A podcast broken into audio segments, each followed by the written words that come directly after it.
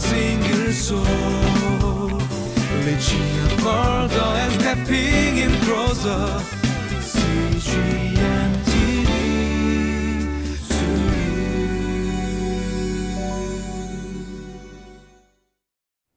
Hello, I'm John Smizer, and I just wanted to share with you that I ran into my dermatologist, and um, that's what this is all about. So we're all fine, don't worry about it. I'm just kind of on the healing side of things right now. Um, you know, when you go to the doctor, you think they should understand it all, and, and they don't always do that. I have friends who think they know everything about everything. They're a know it all. And boy, they want to tell you, well, this or that or the other thing. And, and they, they want to they just let you know what for. Or uh, I have some other friends, well, not many of them, because to call them friends would be a misnomer, but the idea of pointing out areas of my life or pointing out things that I do wrong or I didn't stop at that intersection long enough. Uh, I didn't do this or that. Uh, do you have any of those kind of people in your life? Or maybe is that you always being a know it all or uh, judging others or what they do right or wrong? Um, those people are really hard to live with. Today, as we look at the second part of chapter 15 in Jeremiah, we're going to see how Jeremiah had to deal with that situation. It's a joy to be with you as we look into God's Word, and I truly do pray that these daily devotions are affecting your life, that, that it's the Holy Spirit moving in your life to uh, point out areas where you can think different thoughts, do different things, share different ways with people. It's the work that CGN TV wants to bring to you uh, a transforming ministry, a message so that uh, our lives are more like Jesus Christ. Let's look into God's Word today.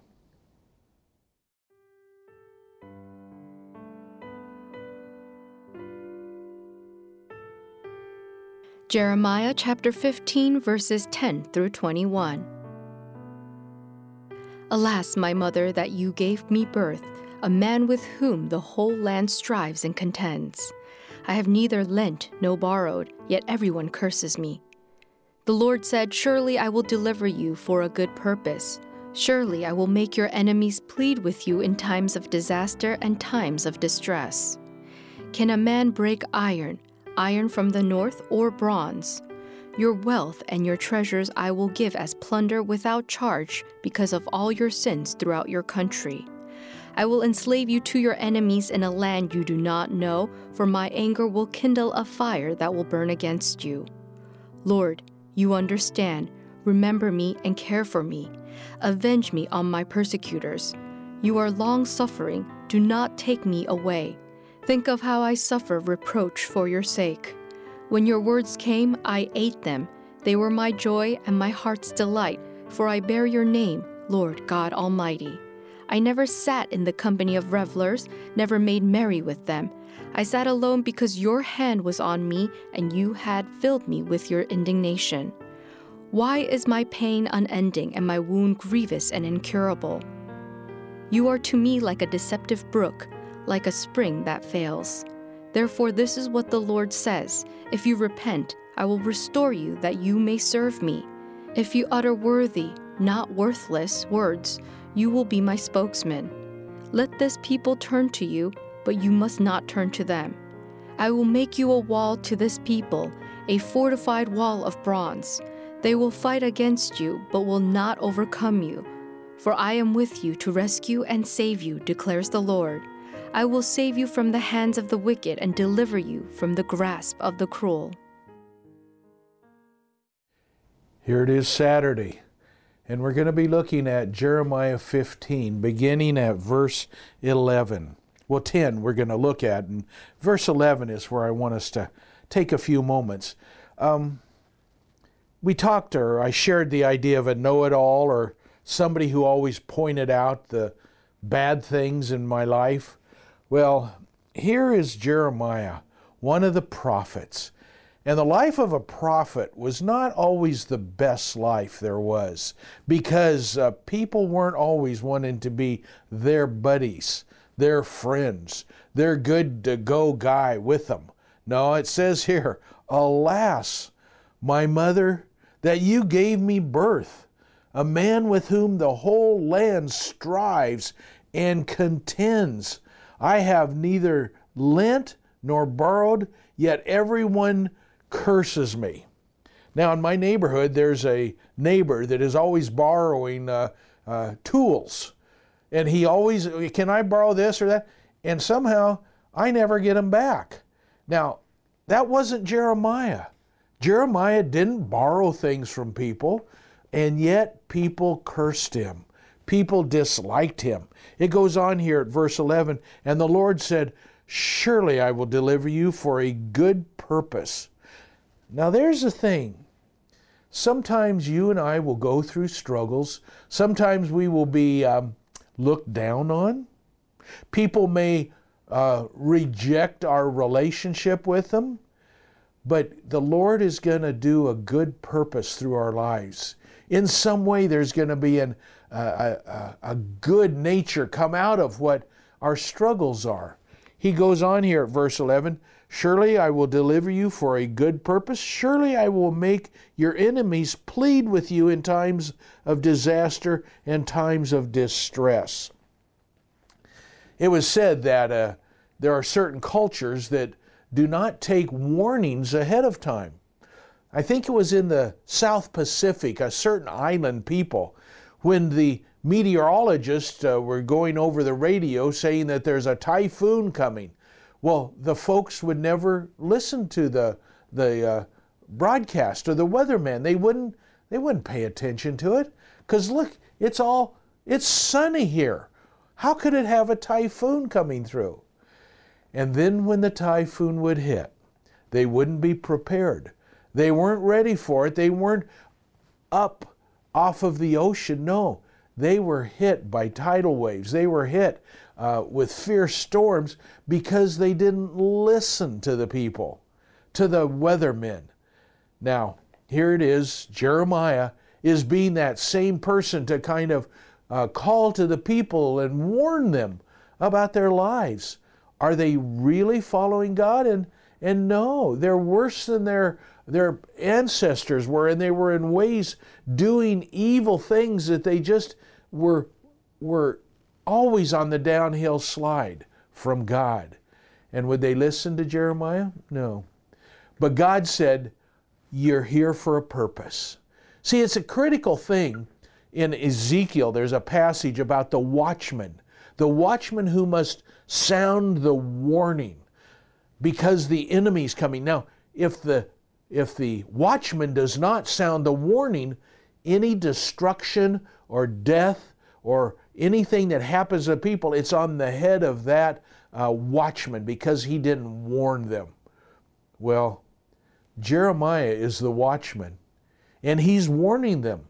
He's letting them know that judgment's coming, and he's doing it for their own good. There's a purpose that he's doing this. And in the day when the typhoon came, people would cry out to those who were in charge, Help us, help us. And the answer is, We warned you. And here Jeremiah is one who is warning the people. And they will, at a point, they will cry out for help in a time of distress and at a time of disaster. He goes on then and he talks about, I will enslave your enemies in the land you do not know, for my anger will kindle a fire that will burn against them. You see, these folks who were not listening to Jeremiah, these folks that were always uh, backsliding, God was going to send them to a land that they don't know. It's a way from home. They're going to go a, a distant land, and it's going to be there that they're going to be enslaved. This is the warning of the Assyrian captivity that was due for the nation of Israel when Sennacherib would come down. Now, my question has to do with how about you and I?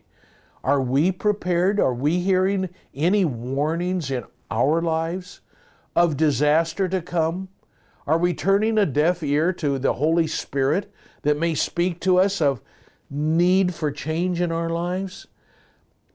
That's what Jeremiah is a symbol of, an emblem of, uh, an example of for us to realize that we dare not turn our back on the Word when it comes as a warning to prepare us for the hard times that are ahead.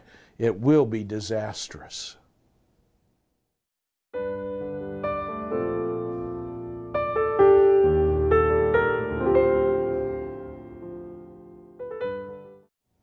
We're told often that uh, uh, we will continue to do the very things that aren't good for us until the pain is so great we can't take it. Then the change will come.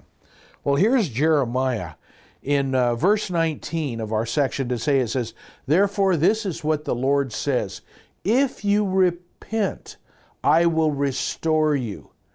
Now, why is this happening? In the verse just prior to this, it says, why is my pain unending and my wound grievous and incurable? You, you are to me like a deceptive brook, like a spring that fails, that water that's to refresh us. And God says, If you repent, I will restore you. And what reason will He restore him? What reason will He restore the people? So that they might serve Him. That's what the verse says. There's a purpose for restoration to serve God. Lord God, today I pray that in our lives we would recognize our walk with you is not for our own comfort. Our walk with you is not so that we are uh, pleasured in all that is going on. No, it's for your purpose, Lord, to serve you in whatever capacity, whatever way. And Lord, may we surrender. May we be humble. May we let go of control of our life. And may we say, Lord, thy will be done. Not my will, but yours, Lord, for you are the one I will follow. You are the one I will trust in. And that is our desire today, Lord, that we would trust in you in everything. And Father, we pray that you would guide us and bless us in your precious name. Amen. For a single soul, reaching further and stepping in closer. CG.